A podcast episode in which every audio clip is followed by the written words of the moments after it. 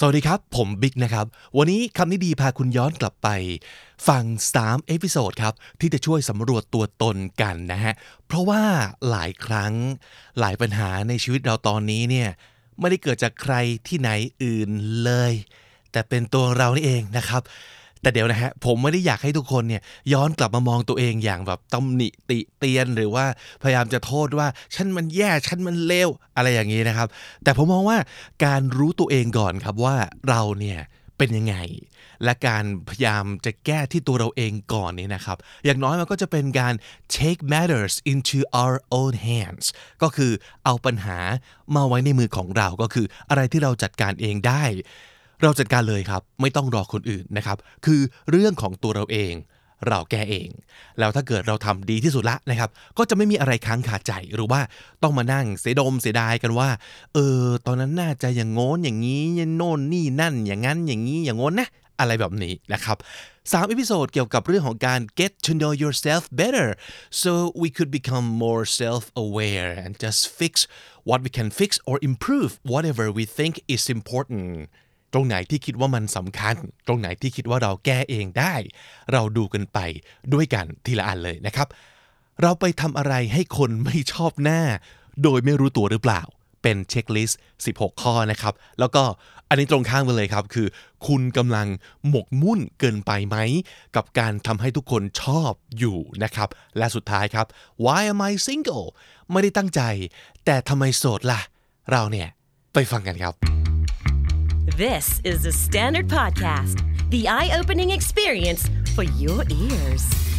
สวัสดีครับ ผมบิ๊กบุญ และคุณกำลังฟังคำนี้ดีพอดแคสต์สะสมสับกันวลนิดภาษาอังกฤษแข็งแรง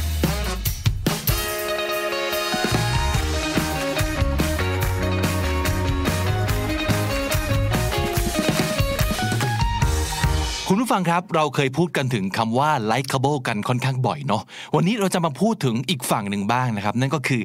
unlikable ไม่เป็นที่ชื่นชอบนะครับ เราจะรู้ได้ยังไงว่าเราเนี่ยไม่ค่อยเป็นที่ชื่นชอบของคนอื่น คือนึกยังไงก็นึกไม่ออกว่า เฮ้ยเราเคยไปทำอะไรให้ใครไม่พอใจตอนไหนวะ เพราะว่าเราไม่เคยมีเจตนาจะร้ายใส่ใครเลยนะ แล้วทำไมคนไม่ค่อยชอบเราอะเออ เราว่าเราก็น่ารักเราก็นิสัยดีนะ เอางี้ checklist กันเลยดีกว่าครับ รวบรวมมาจากหลายบทความนะ ผม search โดยใช้ keyword ประมาณว่า why don't people like me หรือว่า why am I so unlikable ประมาณนี้นะครับ มาดูซิว่าเราเป็นแบบนี้หรือเปล่า เราเป็นเจ้าของคำกริยาหรือ adjective เหล่านี้ หรือไม่นะครับ มันจะได้รู้ไงว่า เออ ที่รู้สึกว่าหมู่นี้ไม่ค่อยมีคนคบเนี่ยมันมันเป็นเพราะอะไรเหล่านี้หรือเปล่านะฮะมาตอบ yes no นะครับ ข้อหนึ่ง you control เป็นท่านผู้กำกับ you're control freak บ้าการควบคุม ขี้สั่ง you always tell people what to do you're too controlling เจ้ากี้เจ้าการเข้าไปทั่ว เป็นแบบนี้หรือเปล่า yes or no ข้อ 2 ครับ you blame เป็นนักโทษ โทษเก่ง you're never wrong it's never your fault it's always someone else never you ถ้าใครมีความรู้สึกว่าตั้งแต่เกิดมายังไม่เคยผิดเลยเนี่ยผมว่ามันต้องมีอะไรไม่ถูกต้องสักอย่างแล้วนะฮะเออ ข้อ 3 ครับ you try to impress เป็นนักสร้างความประทับใจ but you try too hard แล้วมันก็จะไม่เป็นธรรมชาติอะเหมือนต้องแสดงให้ทุกคนดูอยู่ตลอดเวลาว่า ดูสิ ดูฉันสิ ฉันเก่งนะ ฉันเท่นะ ฉันคูลนะ คือมันจะไม่คูลตรงแกพยายามจะคูลนี่แหละ ใช่หรือเปล่า ข้อ 4 you talk about yourself too much เป็นนักพูดครับ แต่พูดแค่เรื่องของตัวเองนะ เราไม่ว่าใครจะพูดเรื่องอะไรขึ้นมา ก็สามารถลากเข้ามาเป็นเรื่องของตัวเองตลอด เขาเล่าอะไรอยู่ก็ เฮ้ยนี่ก็เป็น ใช่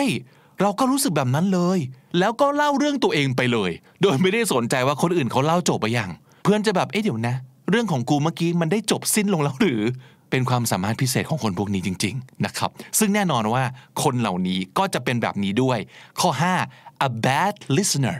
you're a bad listener you interrupt พูดแทรก พูดแทรกตลอด แย่งคนอื่นพูดตลอด เป็นอย่างนี้หรือเปล่า ข้อ 6 ครับ you cling เป็นชาวเกาะ เกาะแจ ไม่ก็เกาะหนึบ ไม่ให้พื้นที่คนอื่นได้หายใจเลย พี่ไปไหนหนูไปด้วยตลอดเวลานะครับ เป็นชาวเกาะ you cling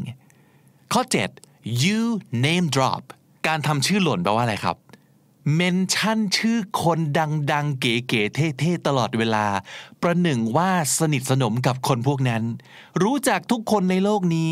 โดยเฉพาะคนดังๆ เนี่ยอินฟลูเอนเซอร์ทั้งหลาย จะมีชื่อเข้ามาเป็นตัวละครในทุกเรื่องที่เราเล่า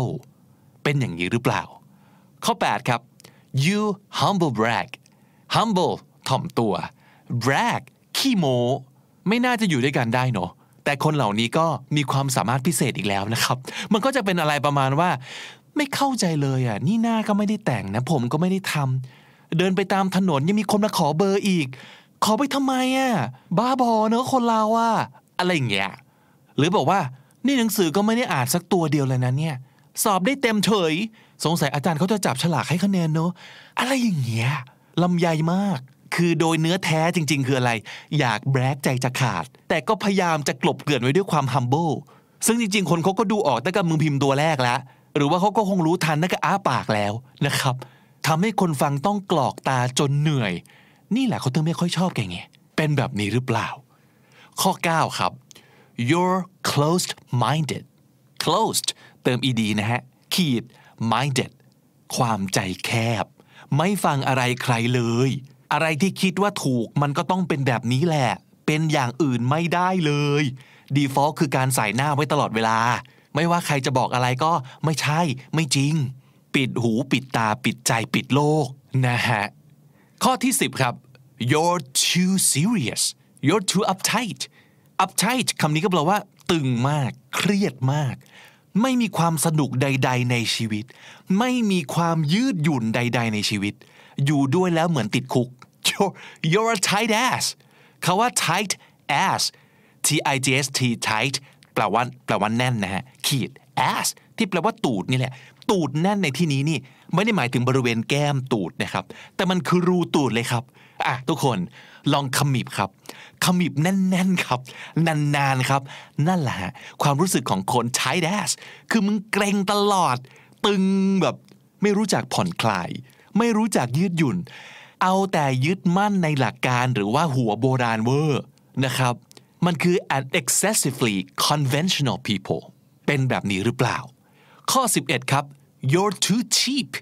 cheap ในที่นี้ไม่ได้แปลว่าราคาถูกนะครับ แต่แปลว่า เหนียวมากเค็มเวอร์นี่คนหรือทะเล บาทเดียวไม่เคยกระเด็น คือการเป็นคนที่มี healthy personal finance เนี่ยเป็นคนละเรื่องกันกับความขี้ตืดนะครับ นั่นเขาเรียกใช้เงินไม่เป็นนะฮะ เป็นแบบนี้หรือเปล่า ข้อ 12 you whine W H I N E whine มันคืออูดอีทขี้บน you complain too much บนตลอดเวลา บนคิงบนคา บนมันทุกเรื่อง เป็นแบบนี้หรือเปล่า ข้อ 13 you criticize เป็นนักวิจารณ์ วิจารณ์เขาได้หมดทุกอย่าง กูรู้ดีที่สุด แต่ไม่รู้กูเคยทำหรือเปล่า แต่กูรู้ กูรู้ อะไรดีไม่ดีกูรู้หมด วิจารณ์เก่ง ข้อ 14 ครับ you preach P R E A C H เป็นนักเทศ การ preach ไม่เหมือนการ teach นะครับ teach คือสอน แต่ preach คือสั่งสอน เพราะคิดว่าตัวเองเลิศเลอมากคำจำกัดความใน Cambridge Dictionary คือดีมาก เขาบอกว่า preach คือ to give unwanted advice especially about moral matters in a boring way ก็คือให้คำแนะนำที่ unwanted ไม่ได้มีใครต้องการ ไม่ได้มีใครร้องขอ แต่ก็ไปสอนเขาแนะนำเขา especially about moral matters ก็คือเรื่องเกี่ยวกับคุณธรรมความดีงามต่างๆ in a boring way ก็คือฟังแล้วน่าเบื่อ ใครๆก็เอือมระอา ไม่มีใครอยากฟังนะครับ ข้อ 15 ครับ you put others down perhaps without even knowing it คำว่า put someone down แปลว่า insult ไปดูถูกเขา to make someone feel foolish and unimportant ไปทำให้เขารู้สึกว่าตัวเองโง่ ตัวเองไม่มีความสำคัญนะครับ แต่ทั้งหมดเนี่ยอาจจะทำโดยไม่ได้ตั้งใจด้วยนะ มันมีคำหนึ่งคือ condescending C O N con D E S C E N D I N G condescending มันแปลว่า พูดหรือว่าวางท่าว่าเราเน่ะเหนือคนอื่น สมมติมีคนพูดถึงหนังสือเล่มหนึ่งขึ้นมาว่า เออชอบหนังสือเกี่ยวกับการตลาดเล่มนี้มากเลย คนที่ condescending ก็จะประมาณว่า อ๋อหนังสือเล่มนั้นเหรอ ก็เข้าใจได้นะว่าหนังสือเล่มนี้สำหรับคนที่ไม่ค่อยมีความรู้เรื่องการตลาดเนี่ย ก็น่าจะชอบนะ เพราะว่ามันก็เป็นเรื่องการตลาดแบบผิวๆ แบบอ่านเข้าใจง่ายอะไรอย่างเงี้ย แต่อย่างเราเราว่าเราอยากอ่านที่มันแบบลึกซึ้งกว่านี้หน่อย อะไรอย่างเงี้ย คือทุกอย่างที่ออกจากปากมาเนี่ยทำให้คนอื่นรู้สึกแย่กับตัวเองทั้งนั้น โดยที่เจ้าตัวอาจจะบอกว่าจะไม่ได้ว่าใครนะ แต่เองพูดอย่างนี้ไง เองเป็นคนอย่างนี้ไง เขาถึงไม่ค่อยชอบไงเข้าใจยัง และสุดท้ายครับ ข้อ 16 you always need to get your way สังเกตง่าย ๆ ถ้าคุณได้ทุกอย่างอย่างที่คุณต้องการเสมอ เนี่ยมันต้องมีอะไรผิดปกติแล้วถูกไหมเพราะว่าถ้าเกิดคุณได้ทุกอย่าง มันก็แสดงว่าคุณต้องไปเอาอะไรสักอย่างมาจากคนอื่น มันต้องมีคนที่ไม่ได้คุณถึงได้ และถ้าเกิดคุณได้ตลอดเวลาเนี่ย มันแปลว่าอะไร คุณคือคนที่โคตรเอาแต่ใจตัวเองหรือเปล่า ทุกอย่างต้องเป็นไปตามที่กูต้องการหรือเปล่า นี่ไงคนที่ไม่ค่อยชอบ เออ เข้าใจยังเอาเป็นว่าอย่างน้อยนะฮะ ถ้าเกิดฟังจนจบนะ โดยไม่ปิดไปสักก่อนนะแล้วก็แอบรู้สึกแล้วเราว่า ตายแล้วเราต้องทำอะไรสักอย่างแล้วล่ะ ไม่สายเกินไปนะครับ จุดเริ่มต้นของทุกอย่างคือการรู้ปัญหา แล้วตามมาด้วยการอยากแก้ไข แค่นี้ก็เท่ากับสำเร็จไปกว่าครึ่งแล้วนะครับ เอาใจช่วยนะ ถึงจะเป็นคนที่คนอื่นไม่ค่อยชอบ แต่ถ้าเกิดฟังคำนี้ดีทุกตอน เราก็ชอบคุณนะ I like you นะ สู้ๆนะสรุปศัพท์ของวันนี้นะครับ มีทั้งหมด 8 คำ คำที่ 1 a control freak a control freak ก็คือคนบ้าการควบคุม บ้าอำนาจ ขี้สั่งคำที่2 closed minded closed minded ก็คือคนที่ปิดใจ ไม่ฟังความเห็นของคนอื่นเลยคำต่อไป uptight uptight ก็คือคนที่ไม่รู้จักผ่อนคลาย และก็รู้สึกว่าทุกสิ่งทุกอย่างต้องเป็นไปตามนี้เท่านั้น ห้ามผิดไปจากนี้เด็ดขาดคำที่4 a tight ass a tight ass มีสองความหมายนะฮะ อันหนึงอาจจะแปลว่าคนขี้เหนียวก็ได้ หรืออีกอันหนึงอาจจะแปลว่า คนที่ยึดมั่นถือมั่นในหลักการอะไรสักอย่างอยู่ก็ไม่รู้แหละ แล้วก็ไม่ยอมย่อหย่อนผ่อนปรนอะไรเลยสักอย่างเดียว คำต่อไป cheap cheap ในที่นี้ก็คือคนที่ขี้เหนียวครับ preach preach p r e a c h ก็คือขี้สั่งสอน โดยเฉพาะอย่างยิ่งในเวลาที่เขาไม่ได้ขอคำแนะนำอะไรจากเราเลย ก็ไปสอนเขา condescending condescending คือคนที่ชอบทำให้คนอื่นรู้สึกแย่ กับความสามารถหรือว่ารสนิยมของตัวเอง get your way ใครที่ get your way get his way get her way ตลอดเวลาก็หมายถึงว่า คนที่ยังไงยังไงก็จะเอาแต่ใจตัวเอง และฉันต้องได้ อย่างที่ฉันต้องการ และถ้าติดตามฟังคำนี้ดีพอดแคสต์มาตั้งแต่ episode แรก มาถึงวันนี้คุณจะได้สะสมศัพท์ไปแล้วทั้งหมด รวม 2,153 คำและสำนวนครับ และนั่นก็คือคำนี้ดีประจำวันนี้นะครับ episode ใหม่ของเราจะ publish ทุกวันจันทร์ถึงศุกร์ที่ thestandard.co ทุกแอปที่คุณใช้ฟังพอดแคสต์ YouTube Spotify และ j o o x นะครับผมบิ๊กบุญวันนี้ไปแล้วครับ อย่าลืมเข้ามาสะสมศัพท์กันทุกวันวันละนิด ภาษาอังกฤษจะได้แข็งแรง สวัสดีครับ Standard Podcast, eye opening for your ears. คุณผู้ฟังครับ คุณผู้ฟังจะแคร์แค่ไหน ถ้าได้รู้ว่า มีบางคนกำลังไม่ชอบคุณอยู่ มันก็จะมีคนประมาณ 2 แบบอะเนาะหนึ่งไม่แคร์เลย ไม่ชอบก็ไม่ชอบดีนะฮะ กับ 2 โห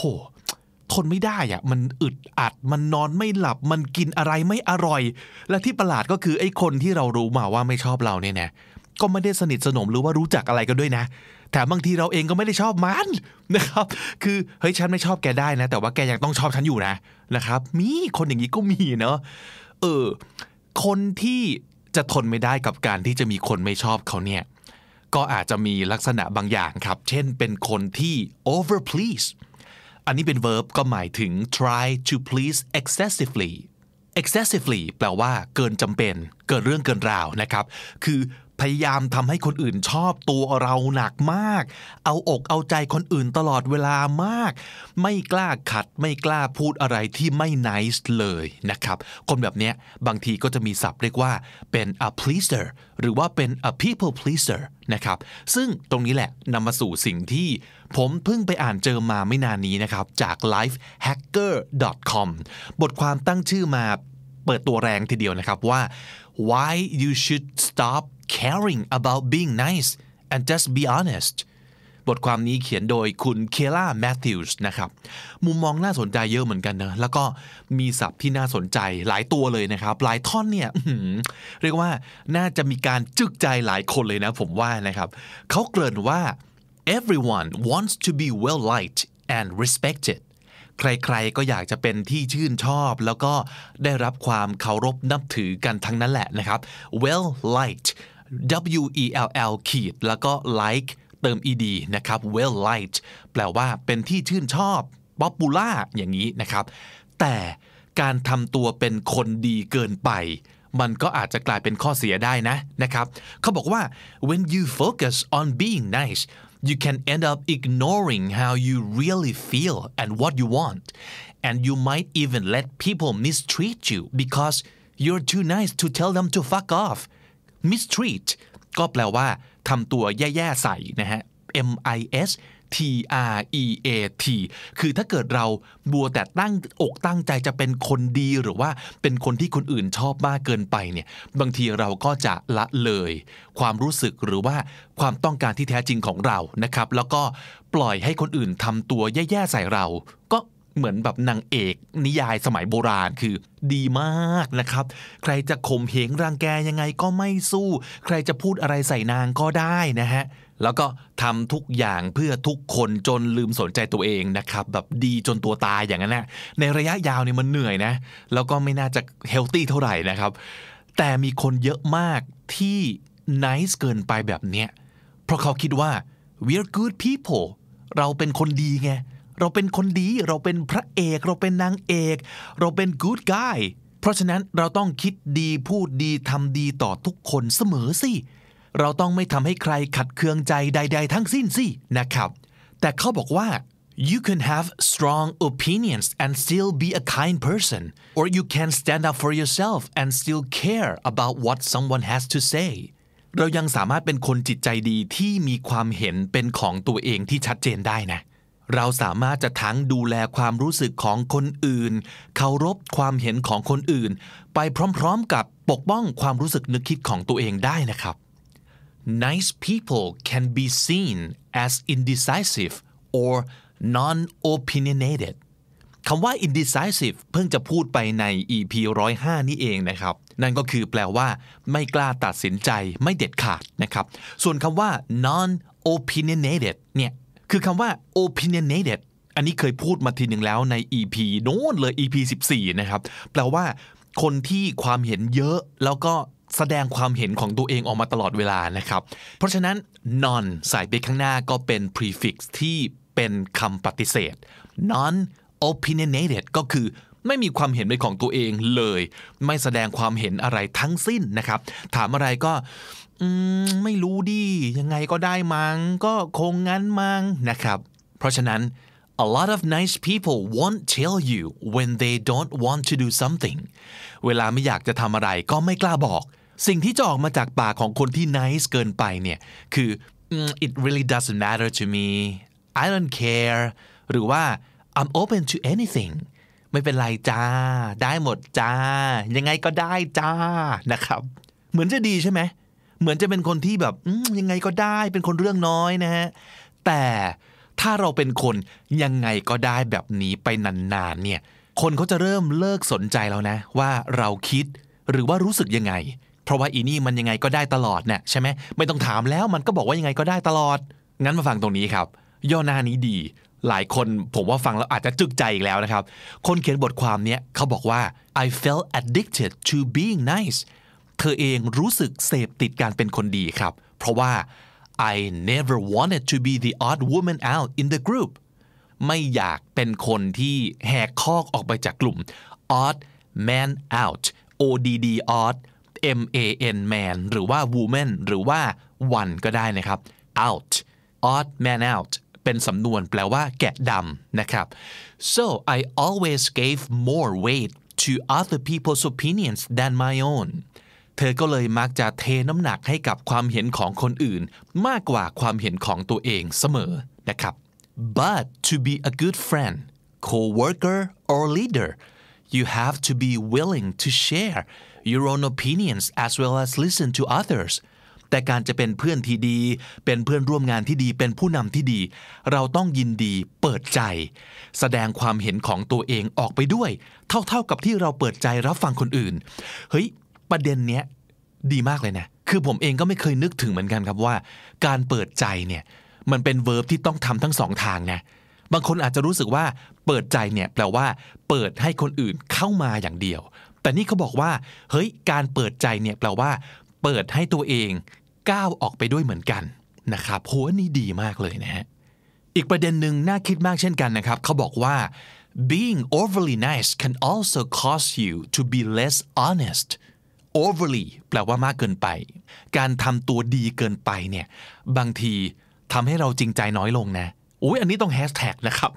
การทำตัวเป็นคนดีเกินไปทำให้เราจริงใจน้อยลง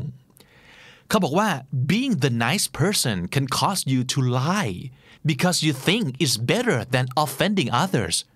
จริงเนาะคนดีหลายคนเนี่ยจะไม่กล้าพูดอะไรไม่ดีเกี่ยวกับคนอื่นเลยนะฮะเพราะกลัวเขาเสียใจ กลัวเขาขัดใจ กลัวเขาโกรธ กลัวจะเป็นการไปล่วงเกินคนอื่นเขา ลงเอยคือโอเคงั้นกูโกหกดีกว่านะครับ ปลอดภัยดีเนอะแต่มันเคยมีการศึกษาวิจัยจาก University of Notre Dame ในรัฐอินเดียนาสหรัฐอเมริกานะครับโอ้ช่วงนี้ดูมีความรู้นะครับ มีการอ้างอิงแหล่งต่างๆ เขาบอกว่าการโกหกเนี่ยเป็นผลเสียต่อสุขภาพนะนึกภาพออกเนอะ คนดีที่ไม่อยากโกหก แต่ต้องโกหก เพราะว่ากลัวคนอื่นไม่พอใจไงนะครับ แล้วถ้าเกิดต้องทำอย่างนี้นานๆไป มันเก็บกดป่ะมัน stressed นะครับ แล้วพอเครียดมากๆ โดนกดดันมากๆ ผลเสียในจิตใจเนี่ยมันแสดงออกมาทางร่างกายได้นะครับ ป่วยนะ เออ อีกอันหนึ่งเขาบอกว่า nice people can come across as passive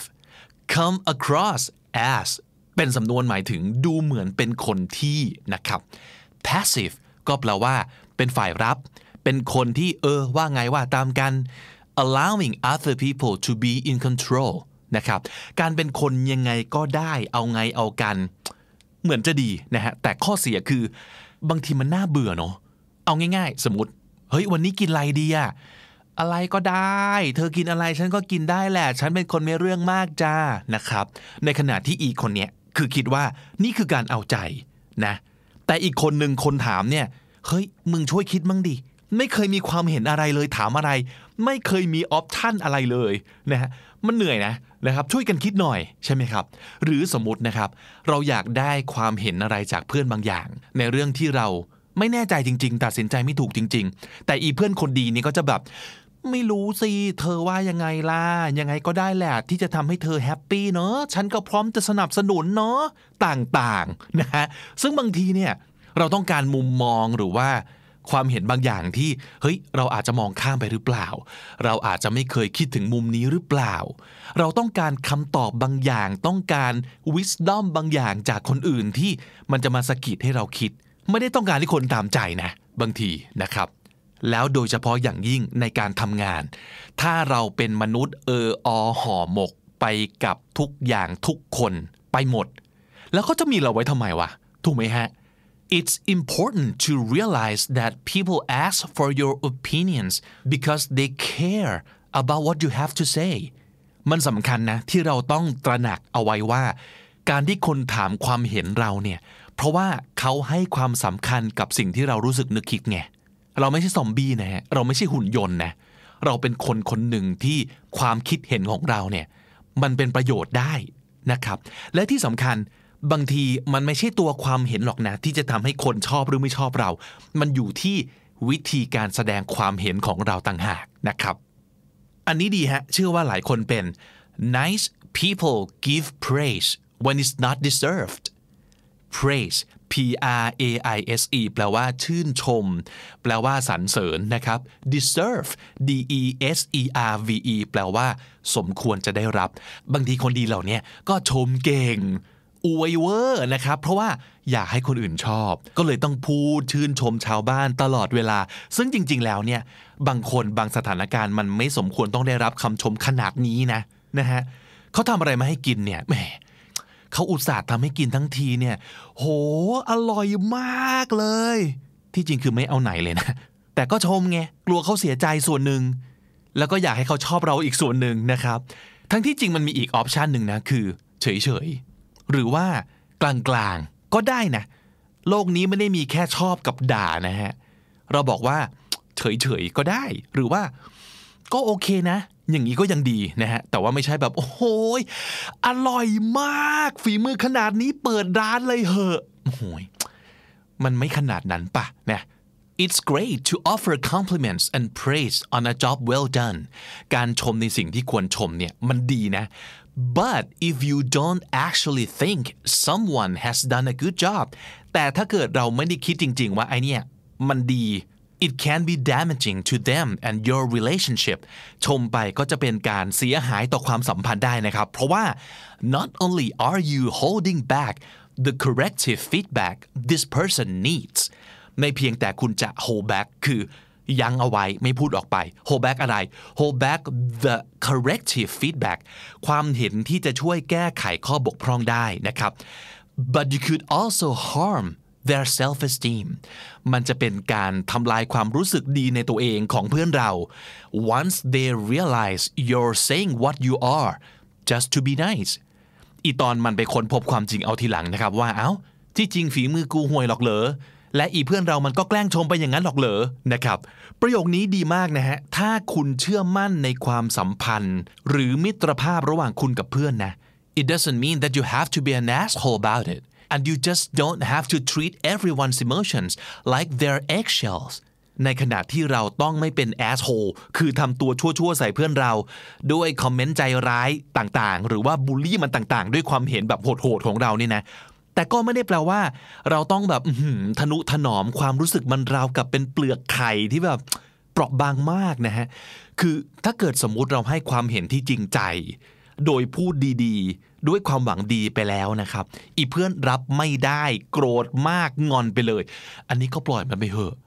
มันน่าจะไม่ใช่เพื่อนที่เราต้องเก็บไว้แล้วล่ะ ดูแลรักษายากเกินนะฮะ เพราะฉะนั้นเขาแนะนำว่า you should give corrective feedback without sounding like a jerk by using the sandwiching approach อันนี้เคยได้ยินไหมครับ เขาเรียกว่า a compliment sandwich sandwich คือยังไง ขนมปัง ไส้ ขนมปัง ประกบกันถูกไหมฮะ เหมือนกันครับ ก็คือชมก่อน แล้วค่อยติเพื่อก่อ แล้วก็ตบท้ายด้วยคำชมอีกทีหนึ่งเป็นแซนด์วิชคอมเมนต์สร้างสารรค์นั้นอยู่ตรงกลางนะครับ สมมุติเพื่อนเอาขนมที่ทำเองมาให้กิน โอ้โห เฮ้ยหน้าตาดูดีมากแก แต่เราว่าถ้าหวานน้อยกว่านี้อีกนิดนึงนี่แจ่มเลยนะ เฮ้ยแต่ texture สุดยอดนะ นึกว่า Mrs. Fields อะอะไรประมาณนี้นะฮะ คือ ผมว่ามันเป็นแบบฝึกหัดที่ดีสำหรับเราด้วยนะ เพราะว่าผมเคยเจอบางคนที่ไม่มีความสามารถในการหาข้อดีอะไรได้เลย ในทุกคนในทุกเรื่องนะฮะคอมเมนต์ลบตลอด อันนี้คือมันจะฝึกให้เราหนึ่งอย่างน้อยหาข้อดีให้ได้หนึ่งอย่าง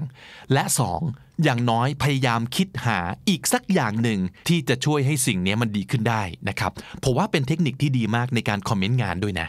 แล้วถ้าเกิดเราไม่ชอบอะไรเนี่ย เราพูดตรงๆได้นะ นะครับ แต่เราสามารถพูดถึงข้อเสีย โดยการพูดดีๆ ได้ไง หรือเขาบอกว่าลองใช้ buffer ตัวนี้นะครับ buffer ก็คือการชนนะครับ อันแรกคือ in my opinion ก็คือที่ที่กำลังจะพูดออกไปเนี่ยไม่ใช่ fact นะไม่ใช่ข้อเท็จจริง แต่อันนี้แค่ความเห็นของเราเท่านั้น เราคิดว่าอะไรก็ว่าไปนะครับ หรือประโยคนี้ครับ this might just be me but ก็คือคล้ายกันนะฮะ อันนี้เราอาจจะรู้สึกเป็นคนเดียวนะ เช่น this might just be me but it's a bit too sweet ก็คือที่บอกว่าหวานไปเนี่ยอาจจะเป็นเพราะว่าเราเองไม่ชอบหวานนะนะแต่คนอื่นเขาว่าไงวะเขาว่าหวานเกินไปไหมอะไรอย่างนี้เป็นต้นนะครับ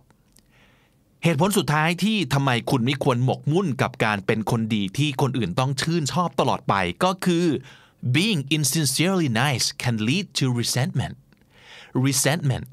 R E S E N T resent เติม ment M E N T เข้าไปนะครับ resentment แปลว่าความโกรธ ความไม่พอใจความขุ่นเคืองนะครับ Strangely enough, being nice to people all the time can actually cause you to dislike and resent the people who benefit from your niceness.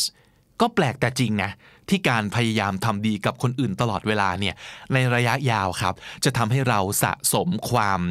ขุนเคือง ที่มีต่อบางคนที่เขาฉวยโอกาสหรือว่าได้ประโยชน์จากความพยายามจะเป็นคนดีของเราเนี่ย คือถ้าเกิดเราพยายามจะเป็นคนดีแล้วต้องโดนสั่งให้ทำงานเยอะขึ้น ในขณะที่คนอื่นสบายอะไรอย่างนี้เป็นต้นนะครับ นานๆไปเราก็เบิร์นเอานะ แล้วก็พอย้อนกลับมาดู อ๋อ ไอ้นี่ไง เป็นเพราะไอ้นี่ไงที่เป็นสาเหตุเลย มึงเอาเปรียบกู แต่ที่จริงแล้วเนี่ย เฮ้ย มันเป็นเพราะตัวกูเองป่ะ ที่ไปยอมเขาแต่แรกไงนะฮะ เพราะฉะนั้นเราโทษใครไม่ได้เลย นอกจากตัวเราเองนะครับสรุปสับที่เอามาฝากกันในวันนี้มี 14คำและสำนวนนะครับ มาทบทวนกันอีกรอบหนึ่งพร้อมกับออกเสียงไปด้วยกันนะครับ over please over please เอาใจคนอื่นมากเกินไป excessively excessively เกินจำเป็น เกินเรื่องเกินราว well liked well liked เป็นที่ชื่นชอบ popular mistreat mistreat ทำตัวแย่ๆใส่ non opinionated non opinionated ไม่มีความเห็นเป็นของตัวเอง หรือไม่แสดงความเห็นอะไรทั้งสิ้น odd man out odd man out แกะดำ come across as come across as ดูเหมือนเป็นคนที่ passive passive เป็นฝ่ายรับ ปล่อยให้คนอื่นกระทำหรือตัดสินใจให้ว่าไงว่าตามกัน praise praise ชื่นชมสรรเสริญ deserve deserve สมควรจะได้รับ hold back hold back ยั้งไว้ไม่พูดออกไป ไม่แสดงออก a compliment sandwich a compliment sandwich เปิดด้วยการชม ตามด้วยการติเพื่อก่อ แล้วตบท้ายด้วยการชมอีกทีหนึ่ง this might just be me but this might just be me but อาจจะเป็นที่ตัวเราเองก็ได้นะ แต่เราคิดว่า resentment resentment ความโกรธ ความไม่พอใจ ความขุนเคือง และถ้าติดตามฟังคำนี้ดีพอดแคสต์มาตั้งแต่ episode แรก มาถึงวันนี้คุณจะได้สะสมศัพท์ไปแล้วทั้งหมด รวม 1,090 คำและสำนวนครับ และนั่นคือคำนี้ดีประจำวันนี้นะครับ episode ใหม่ของเรา Publish ทุกวันจันทร์ถึงศุกร์ที่ thestandard.co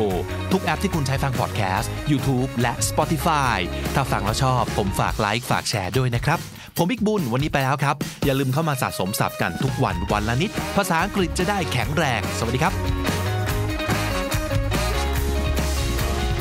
The Standard Podcast, eye opening for your ears.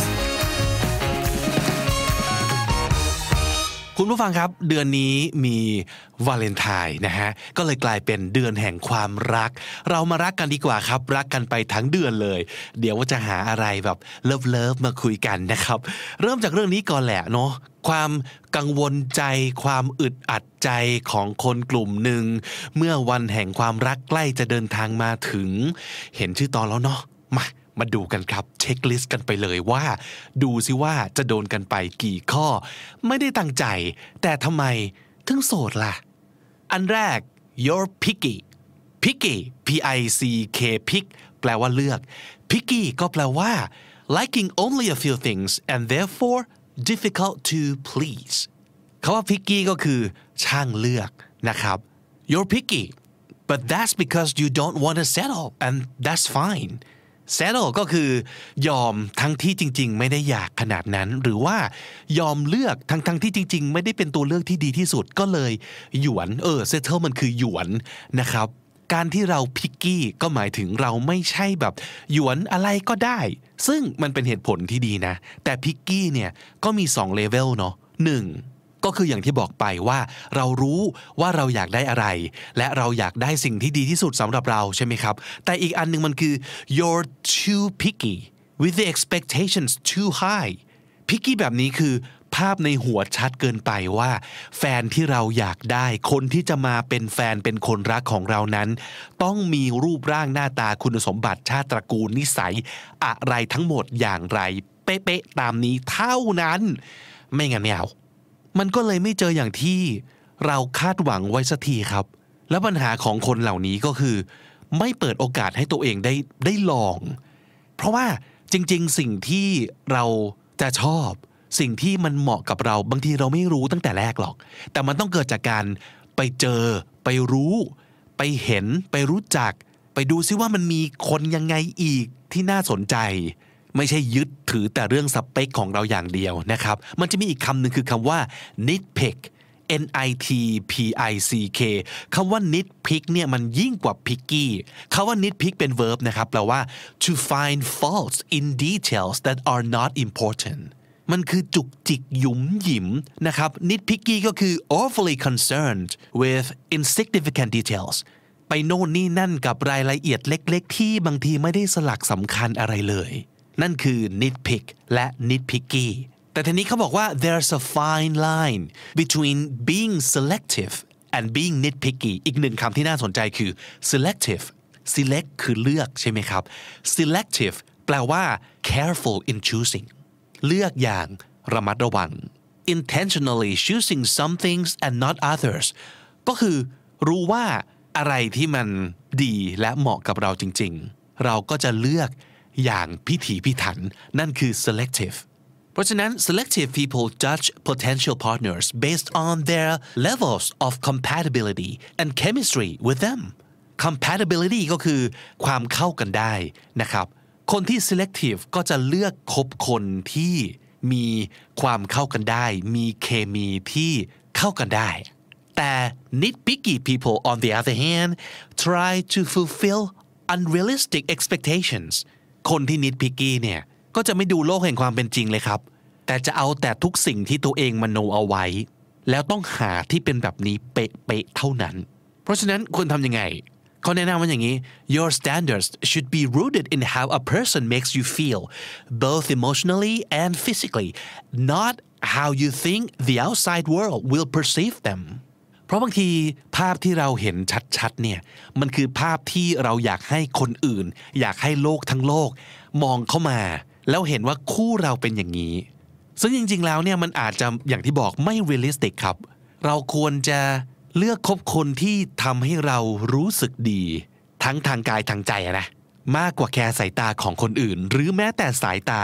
ของเราเอง ลองเปลี่ยนมาเชื่อในความรู้สึกดูบ้าง ซึ่ง ความรู้สึกจะเป็นยังไง มันต้องลองคบมันต้องลองให้โอกาสครับ ไม่ได้ตัดสินจากทุกอย่างจากภายนอก เท่านั้น คุณเป็นแบบนี้หรือเปล่า พิกกี้เกินไป หรือนิดพิกกี้เกินไปหรือเปล่า ข้อ 2 you're shallow shallow ก็คือตื้นเขิน ผิวเผิน นั่นก็คือ 1. รูปร่างหน้าตา 2. ฐานะ ดูซิว่าเขาพาเราไปเดทแพงๆ หรูๆหรือเปล่าของขวัญของฝากต่างๆ ดีไหม ขับรถอะไร บ้านใหญ่แค่ไหน ทั้งหมดคือเปลือก ต้องลองถามตัวเองดูว่า ถ้าเปลือกทั้งหมดนี้มันหายไปแล้ว เรายังจะโอเค กับการอยู่กับเขาในฐานะคนคนหนึ่งจริง ๆ หรือเปล่า ข้อ 3 ฮะ you're going after the wrong person wrong person ในที่นี้คืออะไร คนที่เขาไม่ได้รักเรา คนที่เขาไม่ได้เหมาะกับเรา คนที่เขาไม่ได้ดีกับเรา เพราะหลายครั้งคนที่เรามองไปแล้วรู้สึกว่าโอ้โหคนนี้ รูปร่างหน้าตา นิสัย คุณสมบัติต่างๆ เนี่ยมันดีงามเหลือเกิน แต่ไม่ได้แปลว่าทุกคนที่คุณสมบัติดี จะเหมาะกับเรา หรือเขาจะดีกับเรานะครับ หรือบางคนอาจจะมีภาพบางอย่าง เช่น ชอบชอบคน bad bad ชอบ bad boy ชอบแบบลูกคุณหนูที่โดน spoil อะไรอย่างเงี้ยอาจจะแบบไปเห็นจากซีรีส์ไปอ่านจากนิยายมาแล้วรู้สึกว่า character นี่มันน่าสนใจจังเลยอะ่ะก็เลยพยายามจะมองหาแต่คนแบบเนี้ยซึ่งจริง ๆ แล้วคนเหล่านี้อาจจะไม่ได้เหมาะกับเราก็ได้ และคนเหล่านี้เขาก็มีข้อเสียบางอย่างที่ไม่ work กับเราอะไม่ได้แปลว่าคนที่ใช่สำหรับเราต้องไม่มีข้อเสียนะครับ ทุกคนมีข้อเสีย แต่ข้อเสียบางอย่างไม่ work กับเรา และข้อเสียบางอย่างของคนอื่นอยู่กับเราได้ กลายเป็นเรื่องเล็กสำหรับเรา คุณมักจะชอบคนผิดหรือเปล่า เขาบอกอย่างนี้ changing who you're attracted to comes from self work self awareness and self acceptance มันต้องทำงานกับตัวเองก่อนว่า เราต้องยอมรับว่าคนประเภทไหนที่ไม่ไม่ดีสำหรับเราไม่เวิร์กสำหรับเรา และต้องยอมรับต่อให้ภาพของคนคนนั้นอาจจะเป็นสิ่งที่มันทำให้เราหลงเสน่ห์เขา แต่ว่าเมื่อได้เจอจากประสบการณ์แล้ว มันต้องรู้จักเข็ดหรือเปล่า มันต้องปรับวิธีคิดของตัวเองหรือเปล่านะครับ นั่นคือสิ่งที่บอกว่ามันต้องมี self aware คือต้องรู้ตัว แล้วก็ self accept ต้องยอมรับว่าไอ้คนแบบนี้อย่าไปชอบมันเลย มันไม่เวิร์กและที่สุดแล้วเขาบอกว่า when you value yourself enough you'll be turned off by anything or anyone who is not respecting you or serving your needs ทั้งหมดย้อนกลับมาที่ความเคารพในตัวเองครับ ถ้าเกิดเรารักตัวเองมากพอ เคารพในความรู้สึกของตัวเองมากพอ รู้ว่าเรามีคุณค่าแบบไหน เราสมควรได้คนดีๆ ในนิยามแบบไหน ถ้าเราเก็ตตรงนี้แล้วเนี่ย ต่อให้หล่อสวยมากแค่ไหน มีฐานะดีแค่ไหน การศึกษาดีแค่ไหน ถ้าเขาไม่ใช่คนที่ respect เรา respect ในความรู้สึกของเรา เราก็จะรู้สึก turn off เองนั่นแหละ ทั้งหมดอยู่ที่ตัวคุณครับ ข้อต่อมา you haven't met the right person ข้อนี้ก็สำคัญเนี่ยต่อให้ไม่ได้เป็นคน nitpicky แล้ว แต่ทุกคนต้องมี standard บางอย่างครับ ต้องมีคุณค่าบางอย่างที่เรามองหาในตัวคนคนหนึ่ง ซึ่งของอย่างเงี้ยมันต้องมาเป็น combination มันต้องมาเป็นหีบห่อทั้งหมดเนี่ยคือ รูปร่างหน้าตา นิสัยใจคอ ข้อดีข้อเสียอะไรต่างๆ รวมกันมาแล้วมันพอดีในคนคนหนึ่ง ซึ่งถ้าคุณยังไม่เจอคนคนนั้น ก็ไม่แปลกนะ ไม่ใช่ความผิดนะ มันแค่ยังไม่เจอเฉยๆ คุณอาจจะรู้สึกว่า I'd rather be alone than be in the wrong relationship คุณคิดอย่างนี้ก็ได้ แล้วไม่ผิดด้วย ถ้ายังไม่เจอที่ใช่ ไม่ต้องมีดีกว่า เพราะเรารู้ว่าคนที่ไม่ใช่ มันจะนำมาซึ่งความปวดหัวครับ นำมาซึ่งความทุกข์นำมาซึ่งความไม่แฮปปี้และเรารู้ว่าเราไม่อยากจะเสียเวลาในชีวิตกับสิ่งเหล่านี้กับคนเหล่านี้ ตรงนี้ก็ไม่ผิดเหมือนกันนะครับ อันต่อมา you're a bad first date อีกหนึ่งเหตุผลที่คุณยังโสดอยู่จนทุกวันนี้ ก็อาจจะมาอยู่ตรงที่ คุณเป็นเดทแรกที่ไม่ดี เป็นเดทแรกที่ไม่น่าประทับใจ เป็นคนในแบบที่คนไม่อยากจะมีเดทที่สองสามสี่ต่อไปอีกอะ คุณเป็นคนแบบนี้หรือเปล่า Did you put your phone down วางโทรศัพท์บ้างไหมตอนออกเดทเนี่ย หรือมือเล่นโทรศัพท์ตลอด Did you only give one word answers เป็นคนถามคำตอบคำหรือเปล่า ไม่ชวนเขาคุยอะไรเลย ไม่ตั้งคำถามอะไรเลย ไม่แสดงความสนใจในตัวเขาเลย Did you make eye contact มองตาเขาบ้างไหม หรือมองแต่มือถือ Did you get blackout drunk เมาสลบเลยไหม ตั้งแต่เดทแรกเนี่ย หรือเปล่า Did you reveal too much too soon reveal คือเปิดเผยใช่ไหมครับ คุณเป็นคนที่แบบมีอะไรเล่าหมดทุกอย่างตั้งแต่ครั้งแรกที่เจอกันหรือเปล่า คนอย่างนี้ก็น่ากลัวเหมือนกันนะ เออ Did you only talk about your ex อันนี้ก็น่ากลัวอีกคือ พูดแต่เรื่องแฟนเก่าอยู่ได้ไม่หยุด Did you offer to pay for anything ต่อให้เป็นเดทแรกต่อให้เป็นฝ่ายหญิง แต่เสนอตัวในการที่จะช่วยเขาออกอะไรบ้างไหม หรือว่านั่งเฉยๆ รอให้ทุกคนจ่ายให้เราทุกอย่าง Did you send an appropriate text message right after เมสเซจหรือว่าไลน์ไปบอกเขาบ้างไหมว่า โอ้เป็นเดทที่ดีนะ รู้สึกดีจังเลยขอบคุณที่มาออกเดทด้วยกัน อย่างนี้บ้างหรือเปล่า หรือเงียบเลย ไม่ส่งสัญญาณชีวิตอะไรทั้งสิ้น หรืออีกทีก็คือส่งเหมือนกันแต่ว่า โอ้โห พร่ำเพ้อพรรณนา ถึงความรักความหลงไหล นี่ฉันไปอยู่ไหนมาทำไมถึงเพิ่งจะเจอคุณ คุณเป็นคนที่ฉันอยากจะใช้ชีวิตไปด้วยกันตลอด ต่างๆ นานา อันนี้ก็น่ากลัวเกินไปอีก คุณส่งเท็กซ์ที่แบบโอเค ไปให้เขาหลังจากเดทสิ้นสุดหรือเปล่า ทั้งหมดนี้มีผลต่อเดทที่สองหมดเลยนะครับ ใช่ไหมเออเขาบอกว่าจริง ๆ แล้วเดทแรกง่ายที่สุดเลยคือ มันฟังดูคลีเช่มากเลยนะคือ be yourself เป็นอย่างที่คุณเป็นนั่นแหละ but make sure it's the best version of yourself แต่ต้องเป็นตัวคุณในเวอร์ชั่นที่ดีที่สุดเลยนะ ข้อต่อไป you're way too clingy or you're playing too hard to get อันนี้คือสองเกียร์สองขั้วเลยนะครับ บางคนคือแบบเกาะแจมากเกินไป ตั้งแต่เป็นแฟนกันเนี่ยคือจะไม่ให้พรากจากกันไปเลย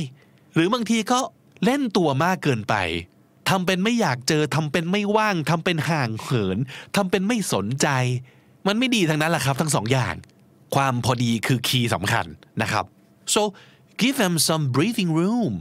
There's a difference between wanting to spend time with the person you're dating and demanding you spend all your free time together หลายๆคนอาจจะเถียงเอ้า แล้วจะมีแฟนไปทำไมถ้าไม่ให้อยู่ด้วย ก็ไม่ได้บอกว่าไม่ให้อยู่ด้วย แต่อยู่ด้วยในปริมาณที่มันโอเคหน่อย ให้ breathing room เขาหน่อย ให้ช่องว่างให้อีกคนหนึ่งหายใจได้บ้างนะครับ แล้วก็ไม่ใช่ว่าทุกชั่วขณะจิตเขาต้องอยู่กับเรา เราต้องอยู่กับเขาไม่จำเป็น เรายังเป็นคนสองคนที่ต่างคนต่างมีชีวิตของตัวเองอยู่นะฮะที่สำคัญคืออันนี้เลยเขาบอกว่า make sure you're also getting in plenty of time to do what you enjoy yourself อย่าให้ทั้งชีวิตมีแต่คนรักคนนี้คนเดียว กิจกรรมอื่นการงานอื่น เพื่อนฝูงคนอื่น ครอบครัวพ่อแม่พี่น้อง หมาแมวกระต่ายปลาทองที่เลี้ยงไว้ทั้งหมด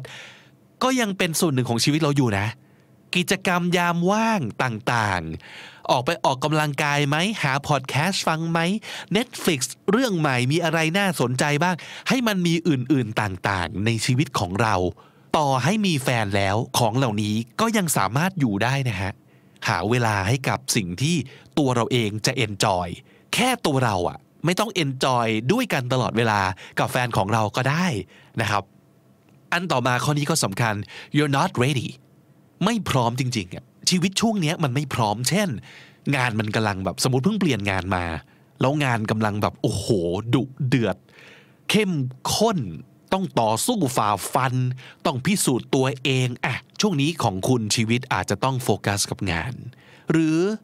ตอนนี้มีปัญหาทางบ้าน คุณพ่อคุณแม่สุขภาพไม่ดี หรือว่าน้องชายน้องสาวกำลังเจอปัญหา เราต้องไปช่วยอะไรอย่างนี้ หรือเอ้ยเราต้องโฟกัสเรื่องเรียน คะแนนไม่ดีไม่ได้ เรามีคณะที่เราอยากได้ มีสิ่งที่เราอยากเรียนมากๆ ต้องโฟกัสเรื่องนี้ก่อน มันก็เป็นไปได้ หรือบางคนอาจจะง่าย ๆ เลยฮะ ยังไม่รู้จักตัวเองเลยอะชีวิตกำลังแบบงงๆอยู่ การเอาอีกสักคนหนึ่งเข้ามาเติมในชีวิต อาจจะเป็นการยิ่งเพิ่มความงงเข้าไปอีกก็ได้นะเพราะฉะนั้นเขาแนะนำว่าอย่างนี้ grow as a person before you're finally ready to commit wholeheartedly to someone when the time is right เป็นประโยคที่ดีมาก grow as a person ให้เราเติบโตในแง่ของคนคนหนึ่งด้วยตัวของเราเองซะก่อน ให้เต็มที่ซะก่อน before you're finally ready to commit ก่อนที่เราจะไปคอมมิตกับใครแบบ wholeheartedly แบบเต็มที่เต็มร้อยกับใครสักคน when the time is right ปัจจัยมันมีหลายอย่างครับชีวิตเรา มันก็อาจจะมีบางช่วงที่ความรักความสัมพันธ์เนี่ยมันอยู่แบบอันดับสุดท้ายเลยของ priorities ทั้งหมดที่เรามี ซึ่งไม่ผิดนะ อย่าไปไขว้เขวกับคำพูดของคนอื่นที่เขาไม่รู้จักชีวิตเราอะ่ะ เพราะว่าบางคนอาจจะบอกว่า นี่ไง มันถึงไม่มีใครสักที เพราะว่าไม่เคยให้ความสำคัญกับความรักความสัมพันธ์เลย เราควรจะเป็นคนที่รู้จักชีวิตของเราดีที่สุดครับ ชีวิตของเราไม่ได้เป็นแบบนี้ไปตลอดนะชีวิตมันเป็นเรื่องของช่วงเวลาด้วยเหมือนกัน สิ่งที่เราเป็นอยู่หรือเผชิญอยู่ในเวลานี้เนี่ยก็ไม่ได้เป็นตัวบอกว่าชีวิตของเราทั้งหมดเป็นยังไง แต่มันคือช่วงเนี้ยเพราะฉะนั้นอะไรสำคัญที่สุดตอนนี้เราต้องรู้นะครับ เหตุผลที่คุณโสดในช่วงนี้ มันคือ you might have not yet found the person you're willing to rearrange your priorities for ก็คือเรายังไม่เจอใครที่จะทำให้เรารู้สึกว่าเราต้องจัดลำดับความสำคัญใหม่แล้ว เขาจะต้องได้อันดับท็อปๆแล้วของชีวิตเรา อย่าลืมนะฮะ เราโสดช่วงนี้ไม่ได้แปลว่าเราเป็นคนโสดตลอดไปนะครับ เมื่อกี้คือ you're not ready ใช่ไหม แต่อีกอันหนึงก็คือ they are not ready เขาเองก็อาจจะไม่พร้อม ต่อให้เราพร้อม แต่ถ้าเขาไม่พร้อมอะเขาอาจจะต้องแบบเฮ้ยช่วงนี้แบบกำลังจะไปเรียนต่อพอดี ได้ทุนมา ต้องคว้าทุนไว้ก่อน หรืออะไรก็แล้วแต่ที่มันเป็นของสำคัญในชีวิตของเขา ทุกอย่างยังไม่พร้อมให้เรามี relationship กับคนคนนี้ ต้องมีใครสักคนไปเรียนต่อหรือไปทำงานต่างประเทศ แล้วเรารู้สึกว่าเฮ้ย long distance relationship ไม่น่าจะเวิร์กกับเราในช่วงนี้ว่ะหรือมี job offer เข้ามา แล้วต้อง relocate ต้องย้ายที่ทำงานขึ้นมา อะไรอย่างเงี้ย อีกข้อหนึ่งก็น่าสนใจนะ there are not many fish in your particular sea มันจะมีสำนวนว่า there are plenty more fish in the sea ในทะเลยังมีปลาอีกเยอะแยะ ภาษาไทยใช้ประมาณว่า แผ่นดินไม่ไรเท่าใบพุทราใช่ไหมครับ คือโลกนี้ไม่ได้มีผู้หญิงคนเดียว โลกนี้ไม่ได้มีผู้ชายคนเดียว คนนี้ไม่ได้ไม่ได้แปลว่าชีวิตนี้จะไม่เจอใครอีกแล้ว ในทะเลยังมีปลาเยอะแยะ นั่นคือสำนวนที่เขาใช้กัน และสถานการณ์ของบางคนก็คือ ในทะเลของเราเนี่ยในทะเลที่เราอยู่น่านน้ำของเราเนี่ยปลามันน้อยจริง ๆ มันเป็นความซวยบางอย่าง เช่นสมมตินะครับ คุณอาจจะอยู่ในกลุ่มเพื่อนที่ทุกคนมีแฟนหมดแล้ว หรืออาจจะแบบแต่งงานกันไปหมดแล้วอะเพื่อนสดโสดๆแทบไม่มีแล้วอะเออ ตัวเลือกคือไม่มีจริงๆอะหรือว่าคุณอาจจะเป็นคนที่แบบ work from home ก็ได้ทำงานออนไลน์ ซึ่งโอกาสที่จะได้ไปเจอ กับผู้คนสังคมการทำงานก็อาจจะน้อยกว่าของคนอื่น หรืออาจจะเป็นคนที่อยู่ในสิ่งแวดล้อมการทำงานที่เพศที่เราต้องการจะมาเป็นคู่รักเนี่ยมันมีน้อยอะ่ะ เช่นสมมติ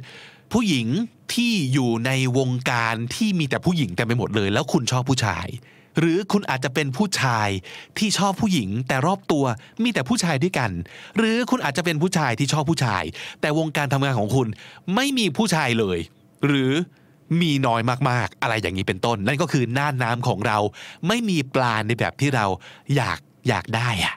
อันนี้ก็เป็นปัญหานะ เพราะฉะนั้นไม่ว่าสถานการณ์ของคุณจะเป็นยังไง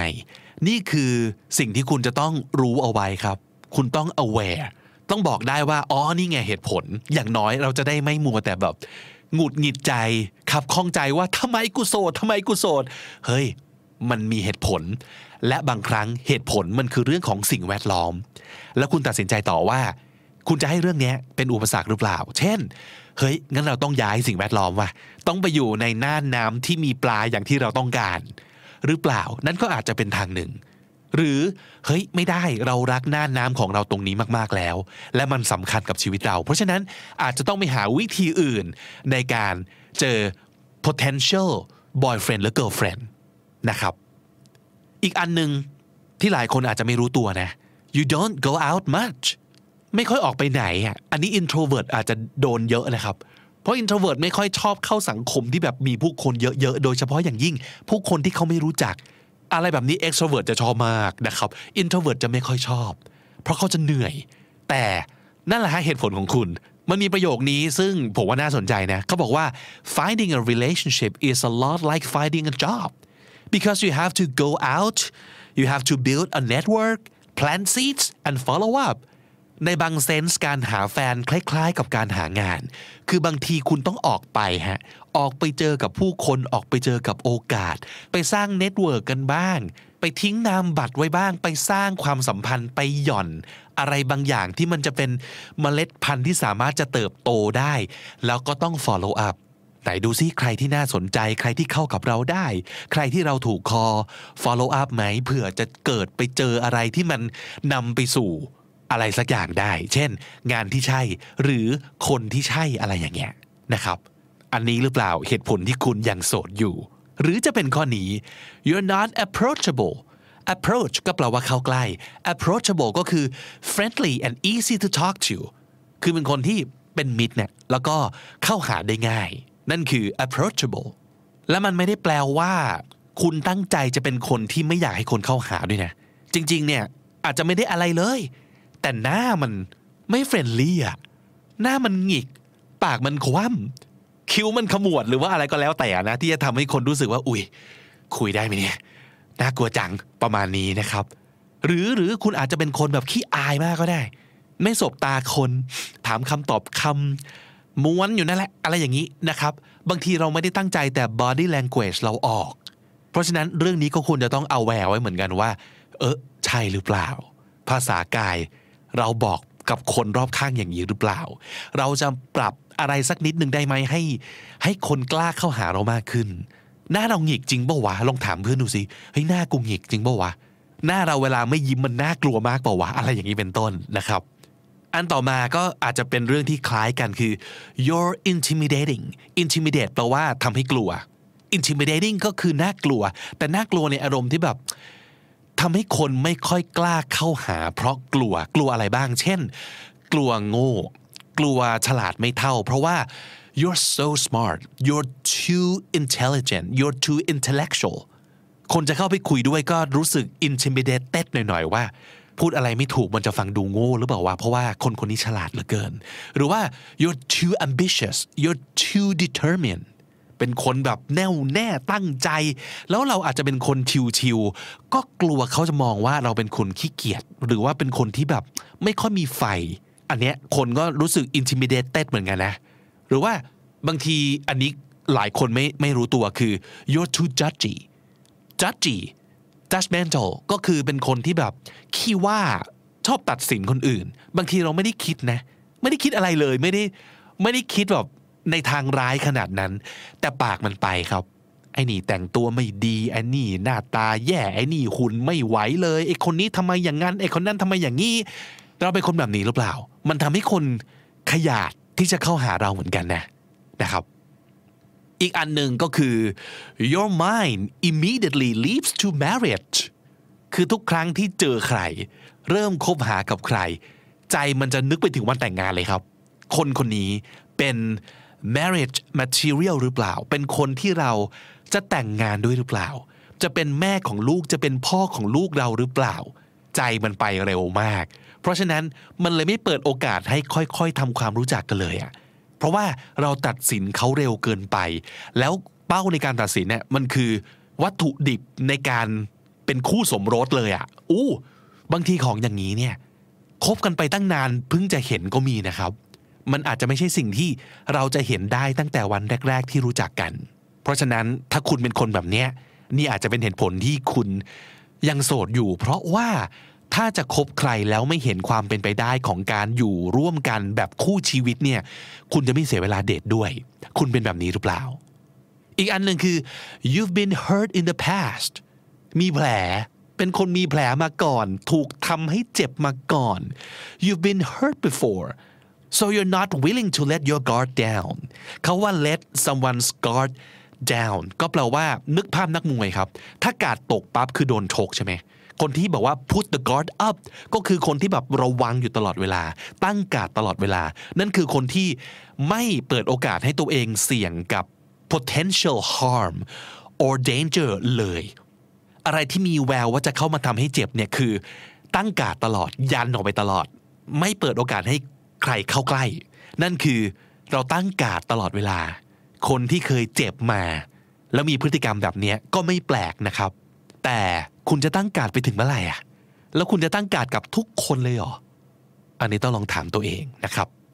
หรืออีกอันหนึ่งอาจจะไม่ได้เจอกับตัวเอง แต่เห็นมันเกิดขึ้นกับคนอื่น เพราะฉะนั้น you've learned from other people's mistakes เพราะว่าอันนี้หลาย ๆ คนต้องเป็นแน่เลยอะคนรอบตัวเราแบบโดนรักทำร้าย แฟนของแต่ละคนคือแบบเลวร้ายมากประสบการณ์ ดี ๆ เกี่ยวกับความรัก รอบตัวไม่มีเลย ไม่มี reference ดีๆ เกี่ยวกับเรื่องความรักเลยอะมันเลยรู้สึกว่าแบบนี่คือความรักหรือเปล่าวะ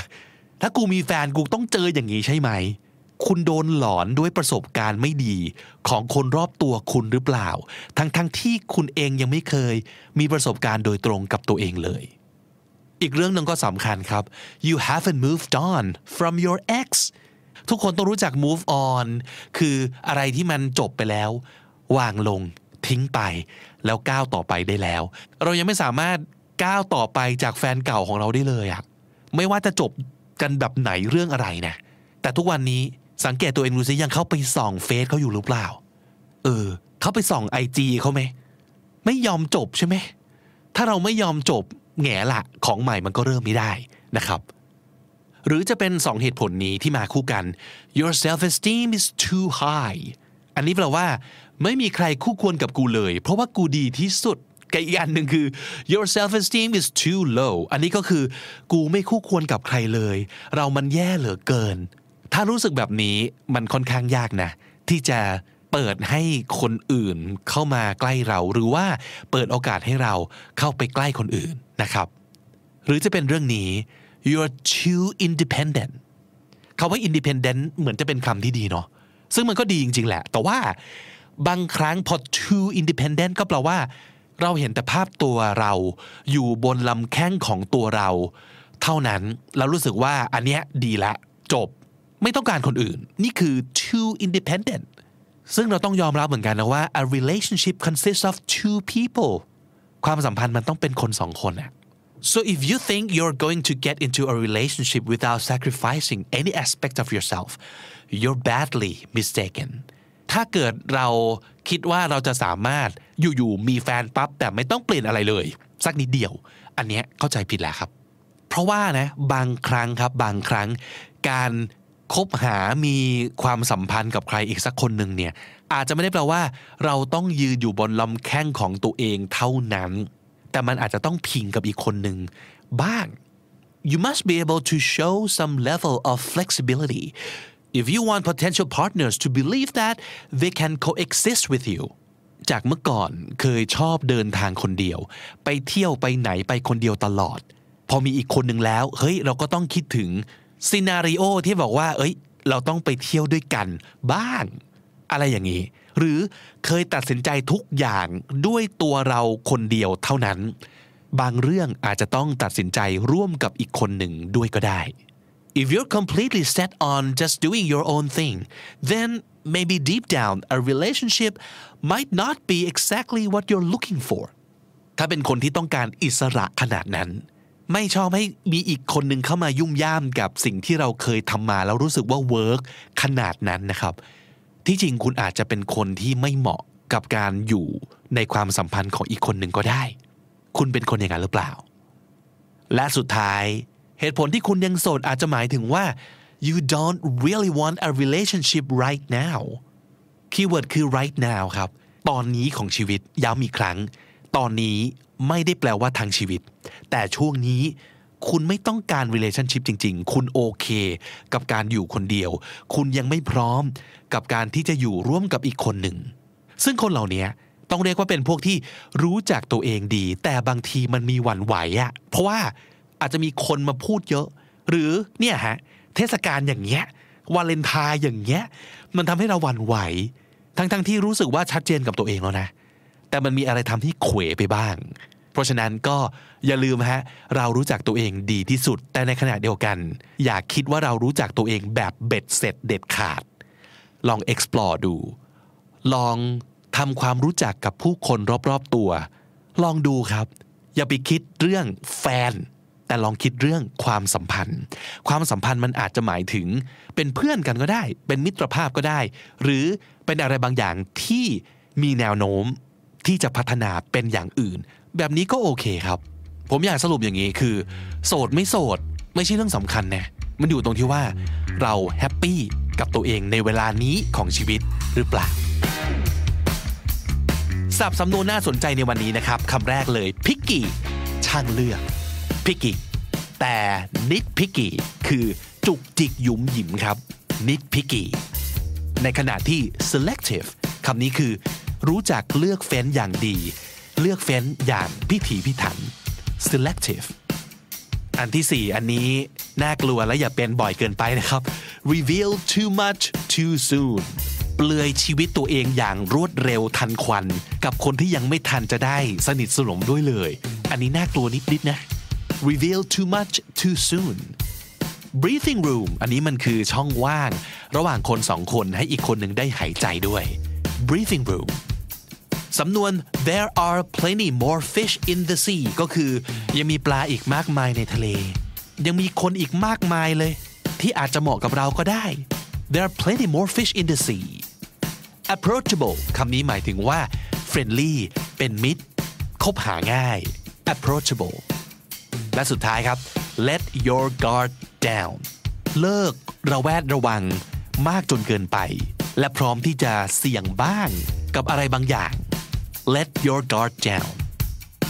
และถ้าติดตามฟังคำนี้ดีพอดแคสต์มาตั้งแต่ episode แรก มาถึงวันนี้คุณจะได้สะสมศัพท์ไปแล้วทั้งหมด รวม 2,783 คำและสำนวนครับ และนั่นคือคำนี้ดีประจำวันนี้นะครับ ติดตามกันได้ทุกช่องทางเหมือนเดิมทั้งที่ The Standard co ทุกแอปที่คุณใช้ฟังพอดแคสต์ YouTube j o o x และ Spotify ครับ ผมบิ๊กบุญวันนี้ไปก่อนนะครับ อย่าลืมเข้ามาสะสมศัพท์กันทุกวันวันละนิด ภาษาอังกฤษจะได้แข็งแรง สวัสดีครับ The Standard Podcast, eye opening for your ears.